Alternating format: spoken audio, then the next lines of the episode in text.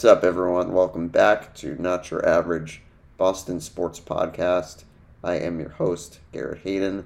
As always, you can follow our social pages on Twitter and on Facebook for the latest updates about the podcast, and you can also listen to us on Apple Podcasts and on Spotify. Really excited to be back with you folks today. Got some, uh, you know, new breaking news uh, that came in this morning, so I'm excited to get that news out to you guys. Um,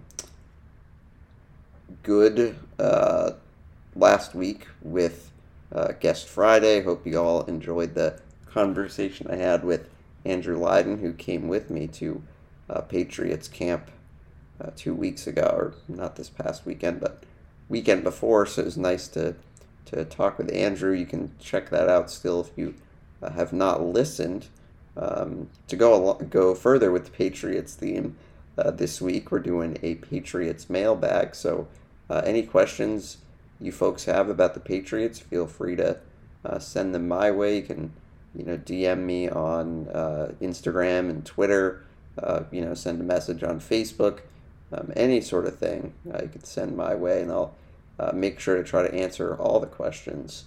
Um, we are recording Thursday uh, this week because it is um, in advance of the Patriots' uh, preseason game against the Giants. So I figured it would be um, easier to answer those questions uh, before the game so that you know we don't get questions that are all based on the game. Um, so I think that that you know covers what we're covering. Um, and I'll probably say this um, on Thursday, but I would like to announce that I will not be doing um, a podcast uh, next week or guest Friday. I'm on vacation, so unfortunately, no episodes next week, but we'll be back the following week and continue with kind of our football uh, theme for the month. So, um, all that being said, time to uh, get going, I think. And we're going to start uh, with the Patriots with uh, some football thoughts that I've had. Um, Patriots, you know, obviously continue to practice all of last week. The Patriots do have a couple practices uh, this week. They're moving to the afternoon. So uh, if you're going out to catch practice today or tomorrow, practice starts at 4 o'clock. Um, and then obviously preseason game Thursday. We'll talk a little bit about that in a couple minutes, but um, I think it just made sense to talk a little bit about um, you know what is what's been happening at training camp. And i think that you know clearly it's given given some reaction you know both positive and negative which you know i think is is is natural. You know i think that it's the first time that you're able to see a football team together you know. And i think it's easy to make you know these big proclamations about whether things are really good or you know, not good. You know, I think that it goes either way. You know, I think that clearly we all want everything to be going smoothly and perfectly, but it's just I think that's hard to it's hard to have that expectation when you know you consider some of the changes that this team is going through um, in terms of who's running the offense and you know calling plays and you know different types of blocking schemes that they're looking at you know, offensively. I think that, you know, again, not everything's going to be perfect. You know, the team is going to go through growing pains, and I think that, you know, it is what it is. But I do think that, you know, kind of what's getting lost in the shuffle and kind of the big, you know, headline stuff of, oh, you know, the offense is struggling. Um, that you know obviously will grab headlines. That'll grab headlines with any team. You know, I think that anytime an offense isn't you know doing exactly what it what it should or we what we feel it should, you know, oftentimes that's what's going to steal the headlines.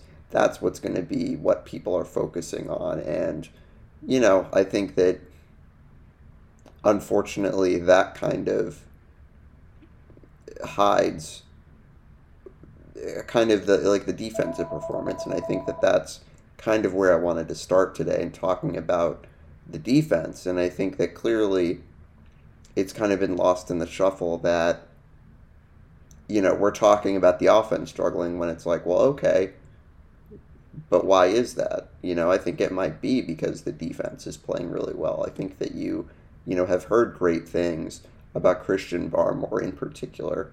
Um, you know, Davon Godchaux has been really good. He's been very good in training camp since his uh, new contract a week or so ago. And so both he and Barmore have been excellent. And I think that, you know, they've had, they've done a great job with the defense that they've been able to, you know, get through the offensive line very easily. You know, you've heard many reports where, you know, there are guys that are just blowing up the line of scrimmage. And um, I think it's just a great sign that you have you know, both of these guys in Godchaux and Barmore. And I think that, you know, Barmore has a, and, and I've talked about this plenty of times, that he has an opportunity to be just a total game wrecker and someone very similar to a Aaron Donald. And I know that that's really high praise, but, you know, you see this guy and you see how much he affects the opposing offense. And you saw it at, at times last year you know, that he's able to blow a play up, get in the backfield. Um, so I think that, you know, the two of them have been really, really impressive. I think the defensive line's been really solid. I think that the secondary has been really good.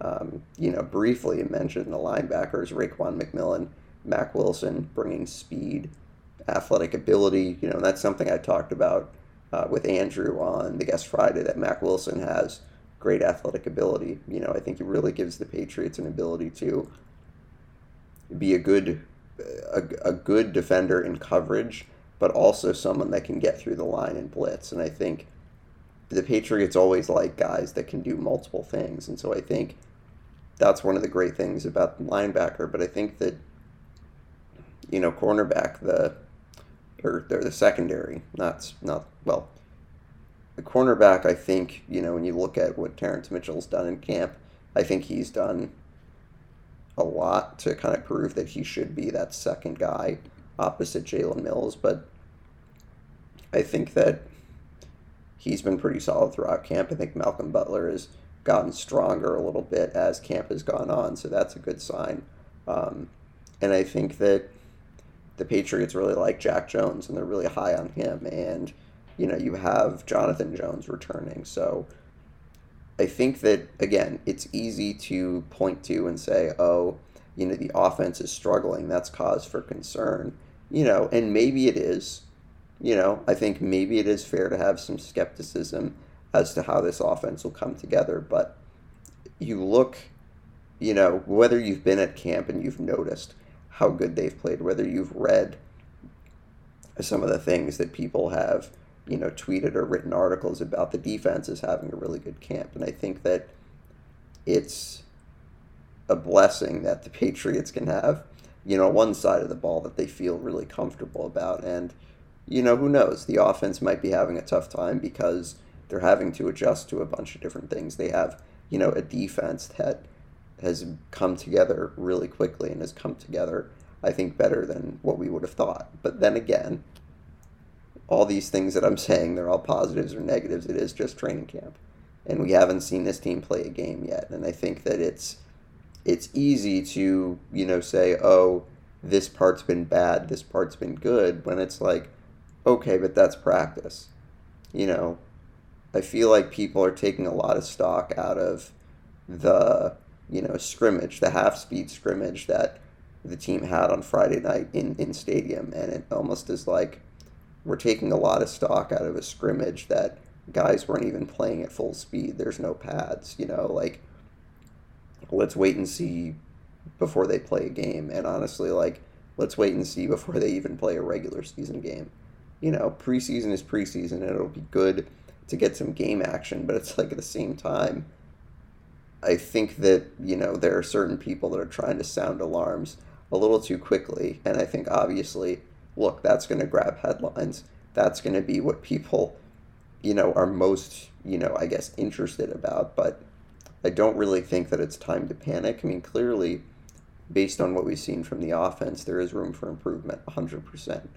Um, and I think that one of the areas that, you know, I think Mac Jones has kind of improved is, you know, being willing to kind of be an improviser and once plays break down, you know, making the plays, running out of the pocket, and, you know, he's shown some improvement on the deep ball as well. Um, I think in terms of Mac, I'm not very concerned. You know, I really think it just is going to be how the rest of the offense comes together. Um, you know, how do they fit in some of the new pieces? You know, Ty Montgomery in particular, how do they fit him in? How do they fit in DeVante Parker? Um, that's always just going to be interesting to see. And I think, you know, again, and I'll probably repeat myself, it is just training camp. We've not seen this team play a game in a game situation, so we don't really know what it looks like. But on the other hand, you know, if the Patriots come out and beat the Giants 30 to nothing and the offense plays unbelievably well, you know, that's not really something to be like, oh, the offense has figured it out now. You know, I think that it's training camp, it's the preseason, it's easy to get caught up in the big headlines that people are putting out there. Um, but I think that it's it's also fair to kind of be okay. Let me see this team in, in game action. Let me see what they look like you know, in games because games and practices are different. You know, I don't, you, you definitely don't need me to tell you that. Um, but I think clearly the offense has room for improvement. You know, clearly with kind of the new setup with the coaching is going to take some time to get adjusted to. And, you know, again, I don't really think it's time to panic yet. You know, I think that let's kind of see how this game on Thursday goes um, you know, very curious to see how that goes. You know, I think starters will obviously play a portion of the game, probably not a lot of the game. You know, maybe you see them play a quarter or a half. Um, I think that that's most likely what you're going to see. Um, that you know, Mac Jones in the starting offense, you probably see them play a couple series. You know, maybe you see them play the first half. I mean, I think with now the three preseason games, you know, the way that you approach preseason might be different than it was in prior years with the four games. Um, so it could mean that they want the offense to get more opportunity, but I think that at the most, you know, the starters are playing the first half um, because you do want to be careful of injury. You do want to be careful that, you know, no one has has an injury that, you know, you wonder about. Okay, why did they leave them out on the field? So I think definitely, as as I said to Andrew during the uh, at the guest Friday last week, you know, I tried to pay attention to the different groups that they used in different situations, and I think clearly in a game, that's something that you want to pay attention to. You want to see, you know, when the Patriots offense goes out there, you know, what sets are they using? How many tight ends? How many receivers? You know, who specifically is out there? Um, and then defense too. You know, pay attention to who's getting a lot of snaps at, at linebacker. You know, take a look at the cornerbacks. You know, I think that paying attention to who's on the field in different situations uh, will definitely be key. But, you know, I think again, it's a first preseason game. You know, let's remember to not get too high or too low. You know, clearly there will be bad plays that happen, and there probably will be good plays that happen. But I think, you know, preseason and training camp, it's all about you know, working out the kinks so that you are ready to go week one and you're in the best possible position you can be when you kick off uh, week one in September. So, you know, curious to see how this game goes. You know, I think that the Giants are an interesting team. You know, I think similar to the Patriots, they have some moving parts on offense. You know, bringing in Brian Daboll, obviously the way that they the way that they you know, try to do certain things on offense might be different than the year before. You know, Daniel Jones is a quarterback that I'm curious to see. You know, Daniel Jones definitely is not the best quarterback that this team is going to play, but he does have some good athletic ability. So I'm curious to see, you know, what those linebackers look like. How do they defend against, you know, someone like that, someone like Jones who can make plays with his legs. Um, it might honestly be a good test for kind of the middle of the field guys, whether it's linebackers or safeties. How do they keep up uh, with someone like Jones and his athletic ability. So that's definitely something to watch. Um, I think, you know, just seeing how the offense does, you know, how do they how do they communicate, you know, how do do drives stall, do drives can they maintain long drives? You know, it's going to be curious to see what what you see, but again, you know, I think these games are a lot for, you know, bubble or fringe roster guys that you know, really use the preseason and training camp to make a name for themselves. And that really, I think, is what this time of year is all about. You know, the Mac Jones, the guys that the Patriots have spent good good portions of money on. You know, you know that they're going to make the team. It's really for the guys who, you know, are on that bubble and really trying to make a roster. So, um, you know, those are just some things pay attention to on um, on Thursday. Patriots Giants, uh, seven o'clock start at Gillette. Patriots are um, at Gillette next week as well against the Panthers, and then they will travel to Vegas to play the Raiders on the 26th. Um, so the other part of Patriots news that made a lot of sense to cover, uh, Richard Seymour uh, inducted into the Pro Football Hall of Fame over the weekend. Obviously, an illustrious career with the Patriots uh, seven-time Pro Bowler, or actually five-time Pro Bowler with the Patriots, um, and a three-time All-Pro. Did make a couple of uh, Pro Bowl teams in um, Oakland. Obviously, won Super Bowl three times with the Patriots. Uh, was also named to the Hall of Fame All 2000s team um, as well. So I think, you know, clearly Richard Seymour is a guy that you know I grew up watching you know, really was a huge part of those early Super Bowl teams. You know, that's when I was growing up and watching sports for the first time. And I think, you know, he's one of those players that I think, you know, when you're growing up, you know that these players are good, but it's like you don't really have as much of an appreciation for them, you know, maybe as you get older. So I think, you know, never a guy that was like so dominant. You know, I think in terms of statistics, I should say, um, you know, is clearly a guy that, you know, had the ability to be a game wrecker, you know, and not to compare Christian Barmore to him, but I think that there are some similarities um, that both of those guys athletic enough to play on the end, but also on the interior. Um, and that's what Richard Seymour did. You know, played on the interior, played on the inside, and I think that was really, really strong at both positions and, you know, clearly an all time great. And I think that when you think of those early Patriot dynasty days. You know, he's one of the first names that you think of in terms of that defense. You know, Ty Law, uh, Tedy Bruschi, you know, Mike Vrabel. You think of him along the same same lines as those those guys. So, um, you know, definitely well earned for for Richard, and you know, a guy who was really good throughout his career. You know, was really good and really consistent. You know, I really think that up until the final year of his career where he only played eight games, you know, he was a pretty damn good, damn good player uh, for a long period of time, you know, over his 12, 12 year career. Um, so, you know, definitely a well deserved honor uh, for him and definitely, you know, someone that, uh, yeah, you know, it just is really cool to, be able to say that you know you saw someone like that be able to play and um, you know yeah it just is uh, really kind of just the pinnacle of being a professional athlete to you know not only make professional sports make you know the league whatever it is but to stay there and have longevity and you know obviously be talented but be willing to do whatever it takes and i think that you know, he's a guy that I think all time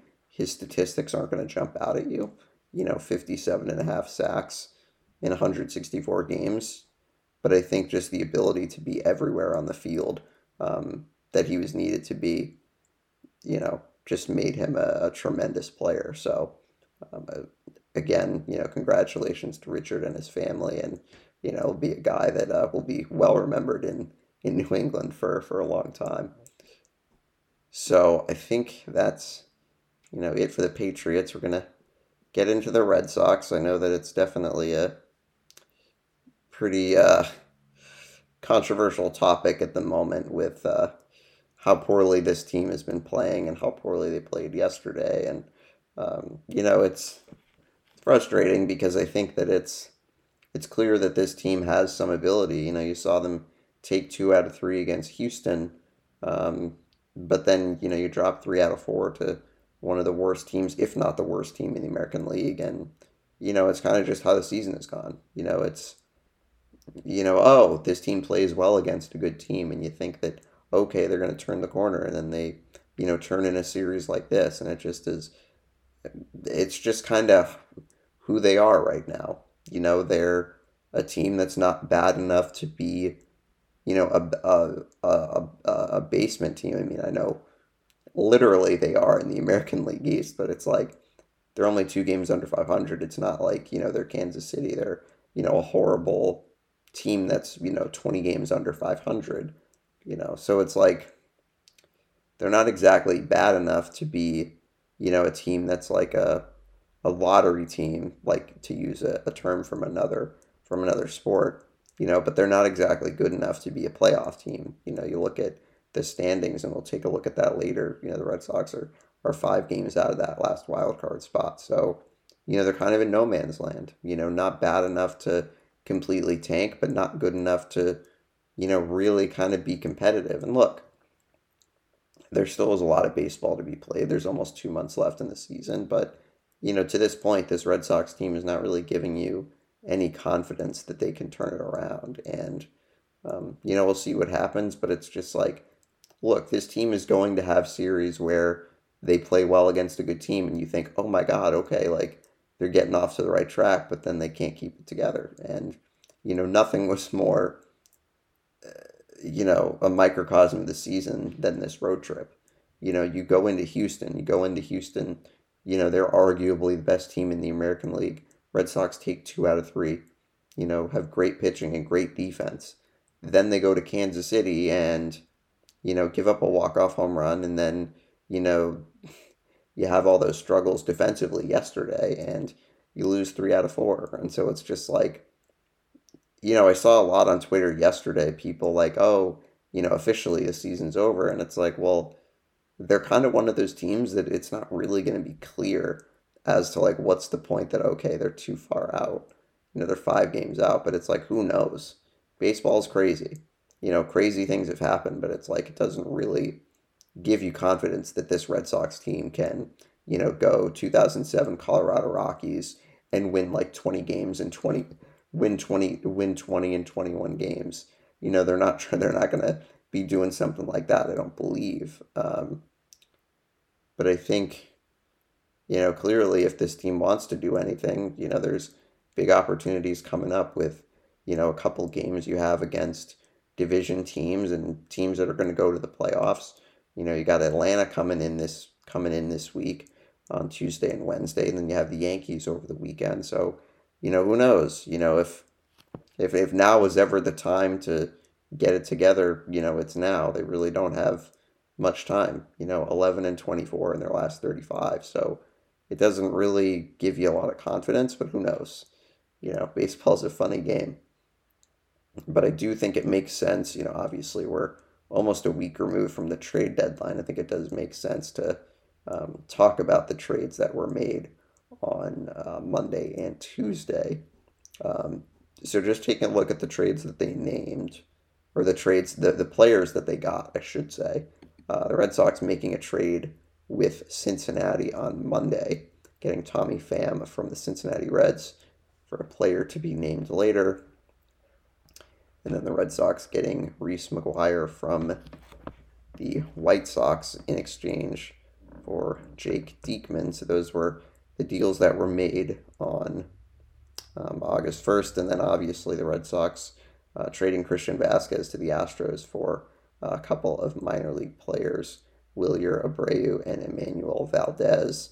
Um, and then the Red Sox did make a move on on the trade deadline on the day of um, getting Eric Hosmer and a couple of minor leaguers in exchange uh, for Jay Groome. So, you know, that was kind of an interesting deal.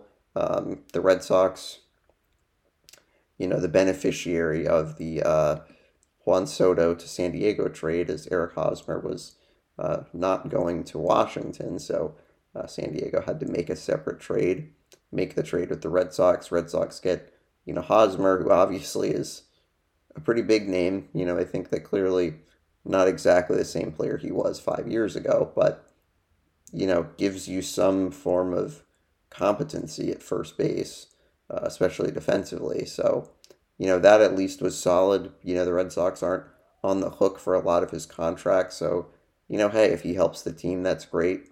You know, if not, it's just like they did something at first base, which is honestly like it's probably too late now that they did something, but they did. You know, getting Tommy Pham, I don't think was a bad move either. You know, he's a solid player um, you know, does whatever you ask him to, and I think has fit in fairly well with the team. I think Hosmer has as well. Uh, Reese McGuire's hit pretty well in the games that he's played. So, um, you know, I think that kind of the guys that they got, they have performed as expected. Um, you know, obviously trading Vazquez was a big surprise to a lot of people. Um, and I think that, you know, clearly he was a guy that was very popular with the organization and in the locker room. And I think that, look, it's tough when guys like that get traded. You know, I think that it's, there's, you know, a human side of it where, you know, it can affect other guys, you know, coming up with and playing so much of your career with one guy and then one day they're traded, you know, it's, it's tough, you know, and I, I feel for guys like that that probably were frustrated with the move that they made. And I think that, look, there are certain guys in that clubhouse that I think still think that this team can compete. And I think that that maybe was the thought process that, okay, you know, why are we trading a guy who has had a really good season? You know, why why don't we keep this guy? And I think that look, I'm not going to sit here and defend the move, but I will tell you that what I think happened is the Red Sox went into this trade deadline and thought that okay, we need to make some moves to try to improve our competitiveness. Um, but then I also think that they wanted to take advantage of their best trade asset. And I ultimately think Vazquez was their best trade asset. You know, considering how well he's played this season, he's had a good couple of years. You know, he's a solid, very solid defensive catcher. You know, has had a great season offensively this year. Um, and I just think when you look at guys that could have been traded, JD Martinez, Nate Eovaldi. I think that Vazquez had the best value. And so I think what the Red Sox did is they took advantage of the player that had the highest value. They got him for a couple of minor league players. One of them is already playing well in AAA Worcester, so that's you know a good sign. So I think that yes, it was a confusing move because the Red Sox made a couple moves that made you think that okay, they're trying to compete, but then they also made a move that was, you know, very clear of, you know, a seller type of move. Um, and that's what I think a lot of people thought when Vazquez got traded that, okay, here we go. He's the first domino to fall. JD Martinez, Nate Eovaldi are going to be, you know, soon to follow. But the Red Sox must have thought differently and thought that, okay, these two guys that they held on to can help this team stay competitive. So I think that's just what they did. I'm not saying that I necessarily agree with it me personally, I probably would have hung on to Vazquez and try to see what you can do with some of the guys that you brought in. But, you know, the team made the decision that they made, and it is what it is. I mean, long term, it doesn't really change anything because I think a lot of these guys are just, you know, I don't want to say rentals, but guys that will probably be here for this season and then will probably be gone. You know, Pham and Hosmer, I can't really see Hosmer sticking around much more. You know, it is possible. You know, he does have a connection with with uh, Triston Casas, the Red Sox uh, top first base prospect. That you know probably I wouldn't be surprised if you see him at Bo- in Boston before the end of the year. Um, you know, they have a connection. I think that they've worked together in the off season, so you know there might be some value in keeping him around. But Tommy Pham isn't going to stay. You know, Reese McGuire probably is. You know, the Red Sox now losing Vazquez, you know, they're going to need a catcher. So, you know, he might stick around, but I think the other guys, I guess I'd be kind of surprised. Um, so again, you know, long term doesn't really change a whole lot. Um, you know, I think that ultimately, if I were to categorize what they did at the deadline, they sold high on, you know, their best, sold high on their best asset and, you know, made some moves that give them the opportunity to stay competitive, I guess.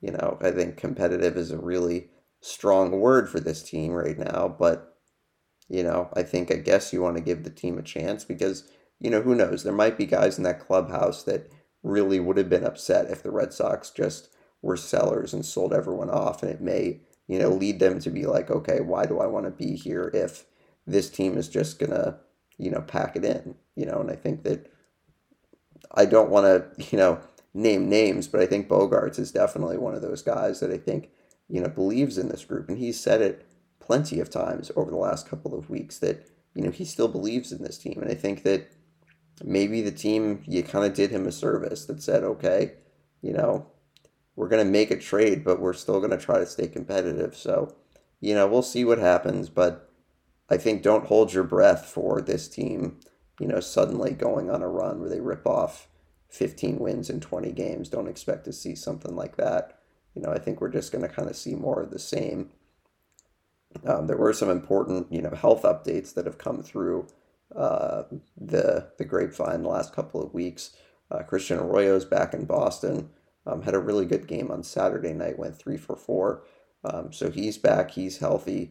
Uh, Kike Hernandez seems to be on the uptick in coming back. Michael Wacha, I think, is back soon.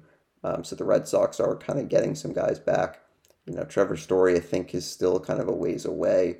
You know, had the the uh, the issue with his hand after he got hit by a pitch. So, you know, he's a guy that you're probably not going to see for a good period of time. Um, you know, obviously no timetable on Chris Sale. Um, so, you know, we'll see. We'll see if these guys can get back healthy. You know, that's really the only hope that, you know, anyone has of this team getting back into contention is getting healthy um, and seeing if they can go on a run. So, you know, that'll be something to pay attention to. The Red Sox also um, announced that they had uh, released Jackie Bradley this past week, which, you know, is tough you know, Jackie's a guy that I think meant a lot to this Red Sox organization, you know, similar to similar to Vazquez. So, you know, it's tough to see him go, but I think clearly um, where he was at the plate was not really what they needed.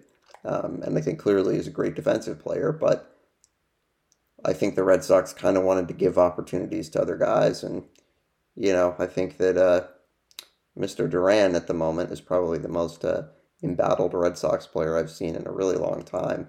Um, so the Red Sox, you know, I guess giving him an opportunity to be the everyday center fielder, and you know, it's not exactly going well.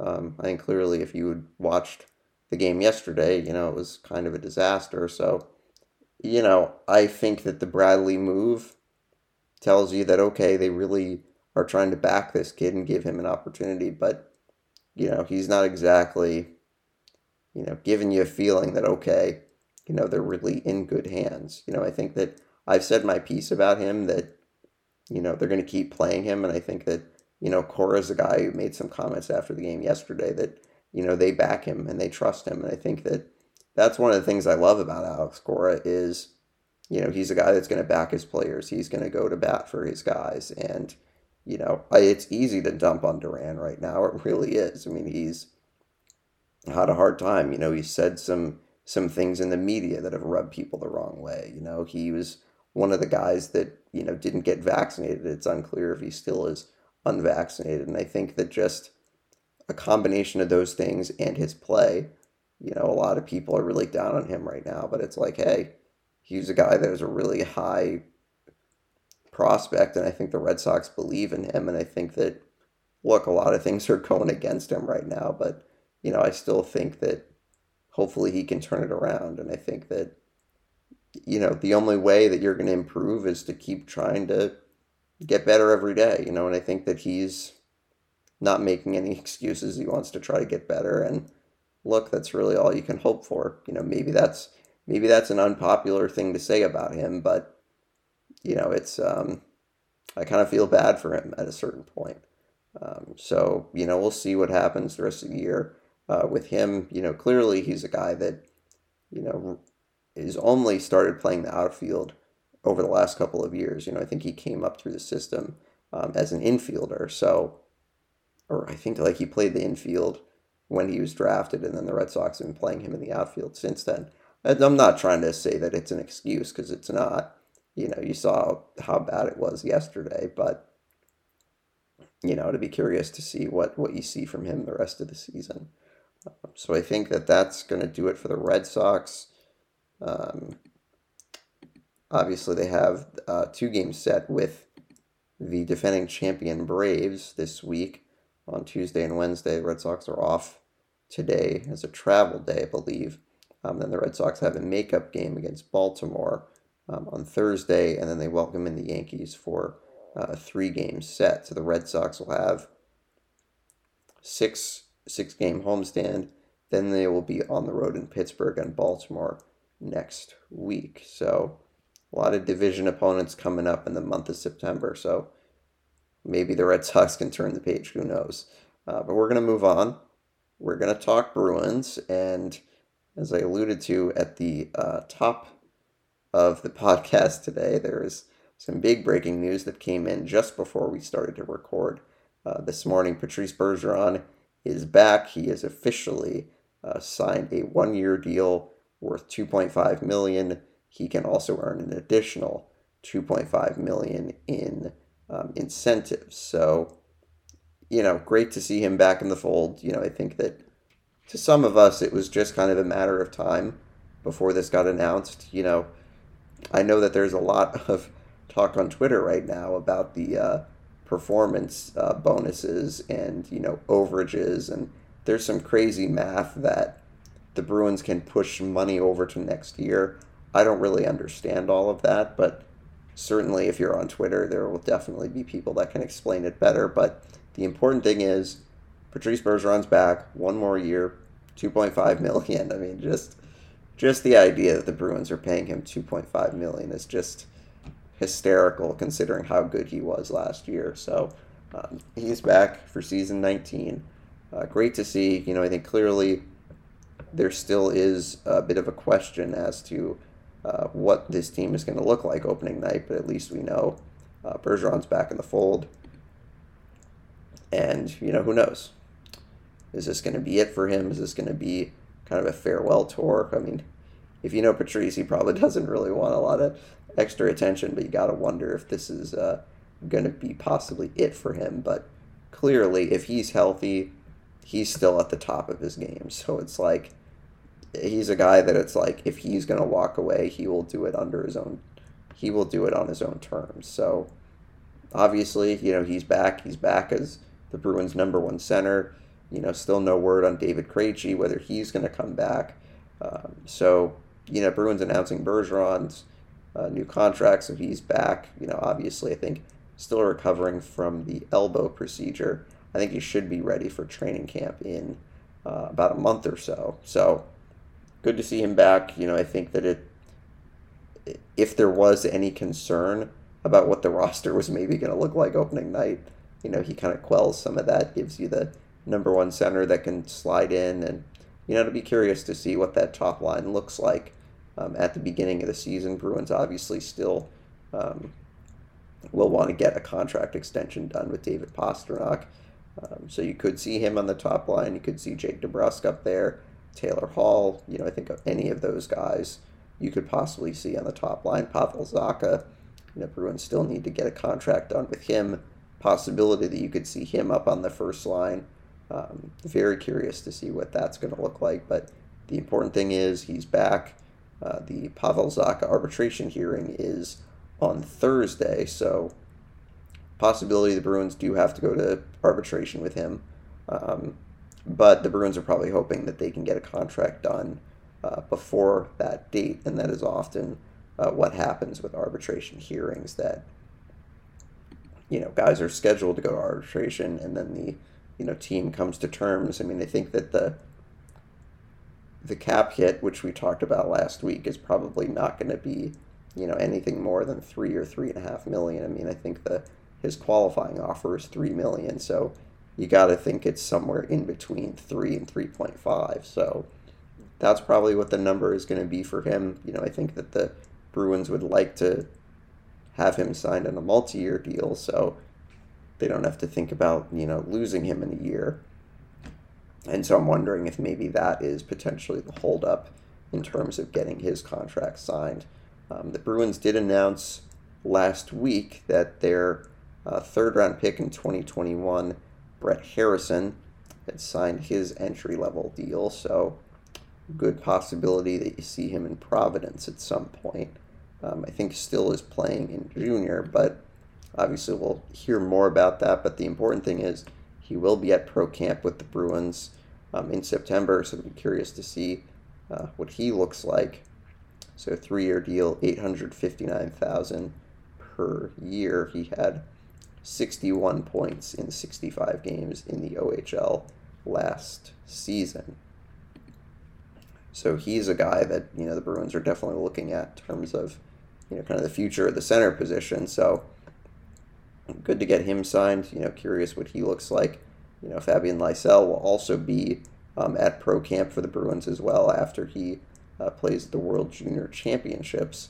Um, very curious to see what his training camp looks like. You know, I think that he's a guy that clearly has a lot of talent and, you know, at a position where the Bruins are kind of in need. You know, I think that you can never have enough scoring wingers. Um, the big question with him, though, I think, is is he ready for NHL action? And, you know, clearly has put on some size since being drafted. You know, I think now he's up to six feet, 180 pounds. And so I think, you know, I, I've kind of maintained this viewpoint with him that, look, if he impresses and he blows everyone out of the water at training camp, has a great preseason, there's no reason that you shouldn't play him at the NHL level. But, you know, if he kind of struggles with the physicality, if the Bruins think that he needs some seasoning, he'll start the year in Providence. You know, I think it's very, very fair to wonder if he starts the year in Providence and then comes up to the Bruins at some point,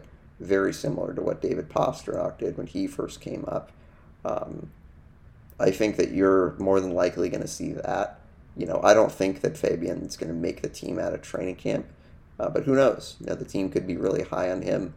You know, clearly with Bergeron signing and the contract for Zacha, the Bruins are going to need to move some salary. So, you know, who knows? If he has an impressive camp, it could, you know, encourage the Bruins to trade Craig Smith and say, okay, you know, we'll try Fabian Fabian at first, second, or third line, kind of see what he how he does. Um, but I still think that yes, it's likely that you see him start the year in Providence, but don't be surprised if you see him in Boston um, at some point this season. Um, and clearly, worst case scenario, you see him play at the end of the regular season. You know, some games that, you know, maybe don't really matter as much in the standings that you can, you know, get him in for a game or two. But, you know, clearly the kid's got skill and he's got speed, and I think fits in really well to today's NHL. So, again, don't be surprised you see him in Boston um, at some point this season. So I think that's going to be it for the Bruins move on to some quick Celtic stuff. The uh, Celtics announced their preseason schedule last week, a couple of games at TD Garden October 2nd and October 5th against the Charlotte Hornets and then the Toronto Raptors, and then October 7th and the 14th. The Celtics will be traveling to Greensboro to play Charlotte again, and then they will play Toronto in Montreal on October 14th.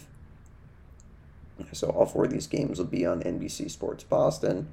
Um, that first game is a Sunday, then the fifth is a Wednesday, and then Friday, and then the following Friday in Toronto. The regular season schedule, I think, could be announced in the coming weeks. Um, I think that it's me speculating that the NBA might be waiting to see if uh, Mr. Durant gets traded, but you know we've not really heard anything about that recently. So uh, schedules out. Red Sox or the Celtics play pair games against Charlotte and Toronto to prepare for the NBA season. Uh, the Celtics also uh, signing deals with a couple of big men, uh, kind of veteran guys, for lack of a better term. I mean, veteran in the sense that they've been in the NBA for a long time, not veterans that they're old. You know, the Celtics coming to terms with the Noah Vonleh, who um, is local, was born in uh, Salem, Massachusetts, went to high school um, in New Hampshire at the New Hampton School, um, then played collegiately at Indiana for a season, was a lottery pick in the 2014 draft by Charlotte. He's bounced around throughout his NBA career, careers, played for uh, seven different teams, including the Nets. Played four games last year for the Nets. Uh, most notably, had his best season with the New York Knicks. Played 68 games in the 2018 19 season. Made 57 starts, averaged 8 points and 8 rebounds. So, the Celtics giving him an opportunity. You know, a guy that has good size. You know, he's 6'10, 250. You know, gives the Celtics some good, a good potential guy to be that backup center. And, you know, the Celtics aren't looking for anything flashy.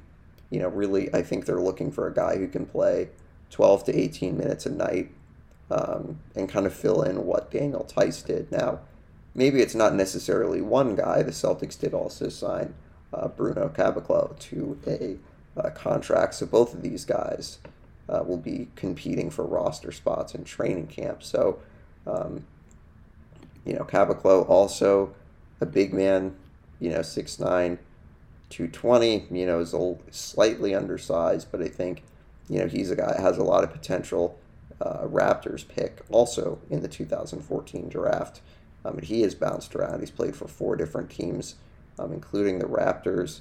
Most recently played for the Rockets last season, appeared in six games. So, you know, again, neither of these guys are probably going to set the world on fire, but the Celtics taking a chance on Noah which I think, you know, again, I wouldn't expect anything crazy from him, but, you know, he's a guy that does have good athleticism, um, you know, can rebound, can score on the interior, and I think that you know, if the Celtics get him and Caboclo to, you know, recreate Daniel Theis in the aggregate, I guess, um, you know, that's not something I'm super worried about. You know, I think that when you get closer to training camp, the Celtics may bring in another, you know, older vet.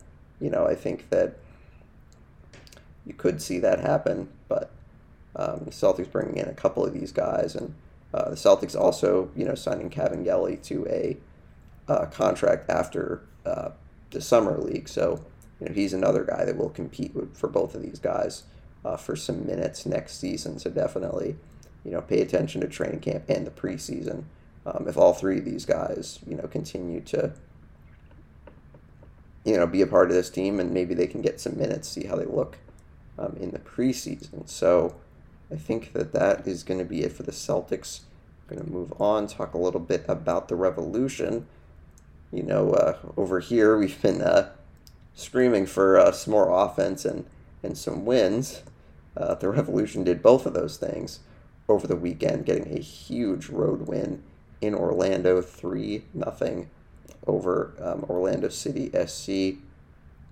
And, you know, did the, Revolution score goals? And, you know, did they ever? They scored three goals for the first time since May when they won uh, when they beat Cincinnati FC three to two. So three nothing over the weekend Saturday in Orlando. Revolution getting goals from Matt Polster, Henry Kess- Henry Kessler, and Wilfred Kaptoum. So really, this was a game that uh, you really felt good about. Um, really gutsy, great road performance. You know, Charlie Davies, if you watch the game on um, Channel 38, had a lot of really positive things to say about the about the team in this game. And you know hard fought grinded out game that you did not have a lot of your big time offensive performers. And the revolution came up big you know and really a game that charlie said really has the ability to be kind of a season defining win. You know the revolution in a spot where they really needed a win against a team that you know they're chasing in the standings and you know the revs came up big you know i really think a couple of guys had great games. You know, Polster obviously, Matt, uh, Tommy McNamara had a couple of assists. Um, the Revolution very you know opportune opportune with their chances. Um, so they get the three goals, and uh, things are things are starting to kind of look up for this team. So you know hopefully they can keep the momentum going Revolution have a couple games uh, next week. They have uh, DC United next Saturday, and then they play Toronto on I think Wednesday uh, the following week. So the Revolution have a couple games against teams that they should beat. So you know, hopefully the Revolution can kind of be on the right track with uh, this win on Saturday. Um, really was impressed with the shorthanded group and how much grit they showed in a road game that they needed. You know, they really, really needed this game, and you know, I really thought they did. Played tremendously well for um, a group. You know, missing Gustavo Bou, missing uh, Dylan Borrero, You know, missing the offensive guys that are typically involved in the goal scoring. Um, you know, I think that it's you know it's going to happen with Gustavo Bou. You know, he's had uh, hamstring issues throughout his tenure uh, with the Revolution. He's missed the last couple of games, and uh, to be perfectly honest, the Revolution can't expect that they're going to get performances like Saturday throughout the rest of the season. You know, I think that they need their offensive weapons. They need their goal scorers to be able to play, and you know, I think that down the stretch, Gustavo Bou really is going to need to be healthy for this team. You know, he's been really, really good when he's been on the field. You know, and I think especially with losing uh, Buksa earlier this season, the Revolution really need as many, you know, offensive playmakers as they can get. You know, the Revolution brought in Sebastian Lletget and uh, Jozy Altidore. Neither of those moves worked out, and you know, both of them are now not with the team. You know, on loan with a couple of uh, international teams. I can't remember at the moment, but uh, the Revolution also made a couple of uh, roster moves. I believe that they brought in Christian Makoun, who is a, a defender, and then also, or they, excuse me, the Revolution sent uh, Lletget to Dallas in a trade, um, and then Jozy Altidore joining a uh, Liga MX team, uh, Puebla. And just bear with me for a second. I know that the the Revolution did make a did make a move to bring in a goaltender. The name is escaping me at the current moment. Um, and then there was another player that they brought in who I'm also uh, forgetting. So if you just bear with me for a moment, I can find. I can find uh, who they brought in.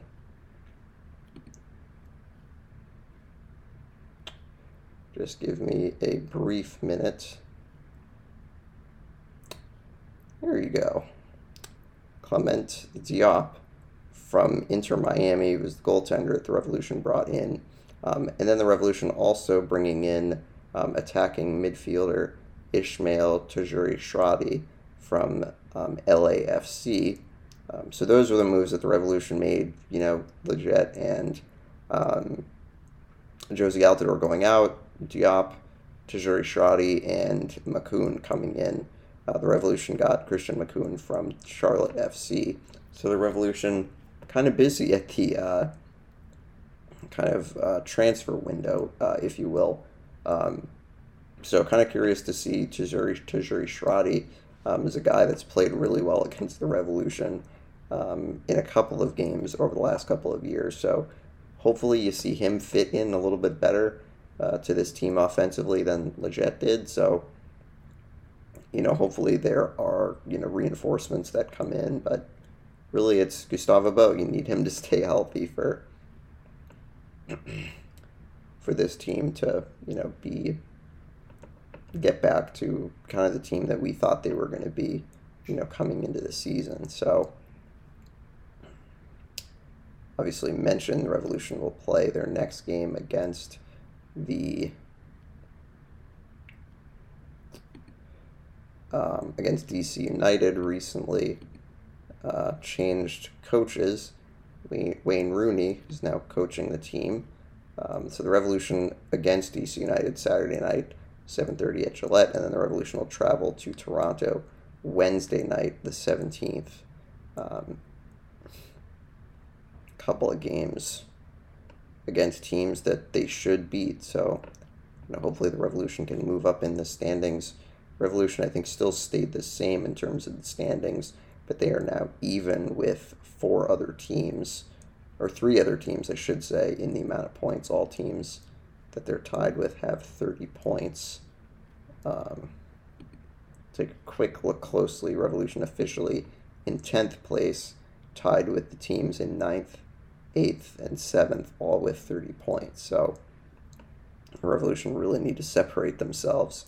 Uh, the MLS All Star game is also uh, this week. Carlos Gil, I think, the only Revolution player that will be participating. So, I think with uh, all that being said about the uh, local groups, local teams, uh, we will get to some notes from around the sports world. Again, I would like to uh, just remind you guys to uh, send in questions for this week's mailbag. Uh, talking about the Patriots ahead of their preseason game Thursday night. So please send in any Patriot questions you have, um, and I'll answer them and get the uh, episode out to you guys on Thursday before the game so you can kind of get into the Patriots spirit, if you will. Um, so now we're going to take a look at baseball.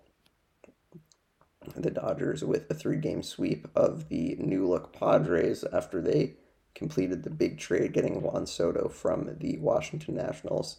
Um, and they also got Josh Bell. So, you know, Padres clearly a team uh, going for it, not really concerned with losing the top prospects that they lost. They really, really, you know, going for it. But you know, clearly the Dodgers, in my opinion, still a class of the National League West. So I'd be curious to see how they do in um, the playoffs. Jacob DeGrom returned to the mound for the Mets and was, you know, just really, just really, really strong. Um, you know, the Soto trade really kind of was the big move um, of the trade deadline. Yankees made a couple of moves um, you know, Houston made some moves, you know, obviously bringing in uh, Vazquez, but, you know, I think honestly, San Diego's the team that, in a lot of people's minds, you know, won the trade deadline with the big moves that they made. So, be curious to see how they do down the stretch and into the playoffs. Um, taking a look at the standings currently, uh, the Yankees, despite losing five straight games, are still nine and a half games in first place ahead of second place Toronto. The Red Sox, as we stated, currently in the last place in the East, 54 and 56. In the American League Central, Minnesota's lead is now just a single game over Cleveland and two games over Chicago. In the American League West, you have Houston running away with the division, an 11 game lead over second place Seattle in the National League. You have the Mets who are starting to get some distance uh, from the Braves. They are now six and a half games in front of Atlanta in the East. In the National League Central, Cardinals with a two game lead over Milwaukee. And then the Dodgers, 15 and a half games up on second place San Diego. And then the wild card spots in the American League, Toronto, Tampa, and Seattle in the top three, and then the teams chasing them Baltimore and Cleveland, two games back. Chicago's three games back, and then the Red Sox are five games back. In the National League, Atlanta, Philadelphia, and San Diego in the wild card spots, with Milwaukee just a game and a half back. So, another bit of baseball news that came in this week was the uh, passing of uh, Vin Scully, one of the greatest uh, sports announcers of, of all time. Really, I mean, not just a not just a great baseball announcer, but just a, just sports announcer. And I think just uh, made sense just to talk about him a little bit and just kind of what he meant to the sports world, what he meant to Major League Baseball and the Dodgers organization. You know, definitely a a broadcaster that a lot of us are familiar with. You know, listening to you know old calls you know, me personally, he uh, was a he was an announcer um, for like a like a couple of video games that I played back in the day, um, and that was like the first time I ever heard his voice, and you know, just like uh, not only a great broadcaster, but just a fantastic person, and you know, someone that you just wanted to spend spend time with and spend hours with, you know. Definitely is one of those announcers that you know when we talked about when I had Mike Craddy and Justin Miller on, you know, sports broadcasting camp. You know, he was always the someone that like everyone tried to, you know, emulate, and you know, clearly a guy that clearly a guy that um, just had the perfect voice for baseball. You know, it's just like you listen to any of his game broadcasts and you just were like, you know, the idea that he would do anything else, you know, was just crazy. Um, just had the perfect broadcaster's voice, um, which is just, you know, you don't really, you don't often find that. You know, there are a lot of guys that do play by play for baseball teams, but I mean, you're, you know, just the perfect baseball voice. You know, really, that's kind of the, the only thing that you can say um, about Vin. So, you know, definitely uh, thoughts and prayers out to his family. I mean, just a tremendous man and a tremendous broadcaster. So he will be uh, deeply missed by the entire uh, Major League Baseball community. And then also, there was some news this morning that um, Dennis Eckersley is uh, retiring after the season in the NESN booth. So you know, another great broadcaster that, you know, a lot of people enjoy listening to, especially around here. So, um, a tremendous job that he did at NESN. I think that uh, was one of the the few guys that you really enjoyed listening to. You know, whether the team was good or bad. You know, clearly the Red Sox this year have had their issues, but he's been a guy that's always been fun to listen to. So, um, definitely happy trails to Eck uh, for his uh, tremendous work, you know, in the NESN booth. Obviously, he'll still be working through the through the rest of the season, but um, definitely, uh, a, definitely a well loved figure in the uh, Red Sox community. Um, so I think we're going to move on to talk about the NFL. Uh, it was reported the other day that uh, Kareem Hunt of the Browns had requested a trade apparently the team uh, was not interested in that request, so that's something to keep your eye on. Um, it also was announced that N'Keal Harry with uh, the Chicago Bears uh, suffered a, a, severe ankle injury, so you just your heart breaks for a guy like that who just seems like he's had bad breaks uh, throughout his young career. So you know, hopefully it's not too bad he can get on the field um, as soon as possible. Um, you know, obviously Hall of Fame induction with Richard Seymour uh, was very neat. Um, some other players that were um, inducted former uh, San Francisco 49ers defensive lineman uh, Bryant Young, former uh, Jaguars offensive t- offensive uh, lineman Tony Boselli, and um, Let's see.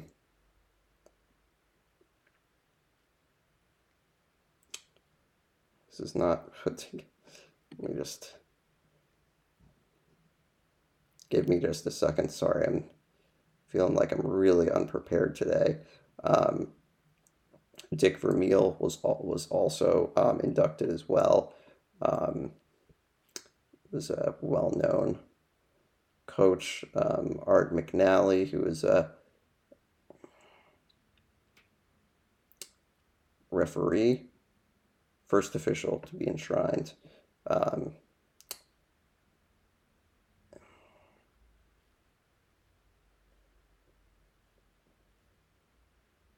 so definitely a, a fun a fun weekend for uh, professional football when uh, players get inducted. Those are just among some of the names that were um, inducted this weekend. So always a always a really cool event. You know, as we said with with Richard Seymour, just, you know, guys that, you know, work so hard to, you know, fulfill their dreams, make it to uh, professional sports and, you know, be able to be lucky enough to play as long and, you know, it, have an impact on the game as a lot of these guys did. So um, it's definitely a cool part of, of the summer, you know, kind of the dog days of summer, if you will. Um, it's always a really cool event that they do that.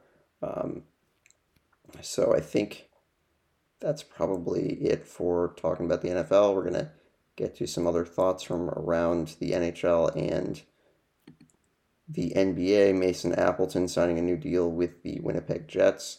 Um, then the Flames giving an eight year extension to Jonathan Huberdeau after he was acquired from the Panthers a couple of weeks ago. Um, Yakov Trenin and Keegan Kolesar signing deals with Nashville and Vegas, respectively. Um, and then Team USA announcing their uh, World Junior uh, Championship roster. And uh, Bruins have a, uh,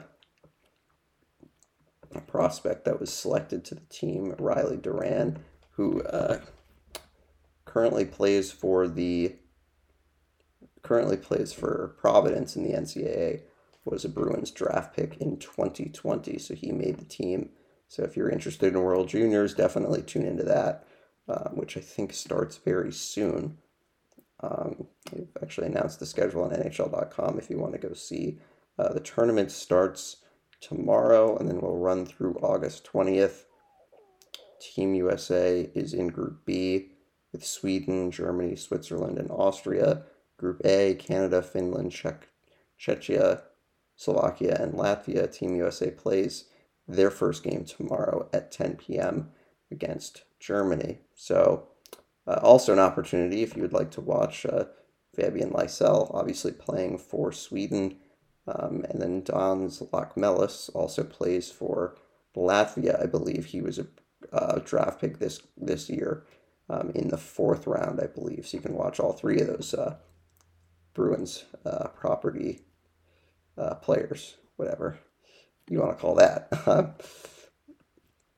in the NBA, um, seemed like uh, the Lakers and LeBron James had had productive contract talks, so maybe he'll he'll return. Um, obviously, we talked about some tampering with a couple of free agent deals, but doesn't really seem that there's anything else, anything going on with that. I mean, they're probably investigating, but obviously no no new news at that point. Um, so I think that's probably going to do it for me this week, and you know, definitely tune in to, to special edition of Guest Friday on Thursday. Patriots mailbag again. You know, send me any questions you have about the Patriots. Um, you know, wherever you want to send me anything. You know, Instagram, Twitter, Facebook uh, you know, DM if you want to comment on any of the uh, podcast links or wherever uh, you want to get my attention, ask your question, and I'll try to get to all of them on Thursday. Um, so we will talk to you then. Everyone, stay cool. You know, you can always follow the uh, the social pages on Twitter and Facebook. Pay attention to the latest updates. You can listen on uh, Apple Podcasts and Spotify as well be back with you folks on Thursday.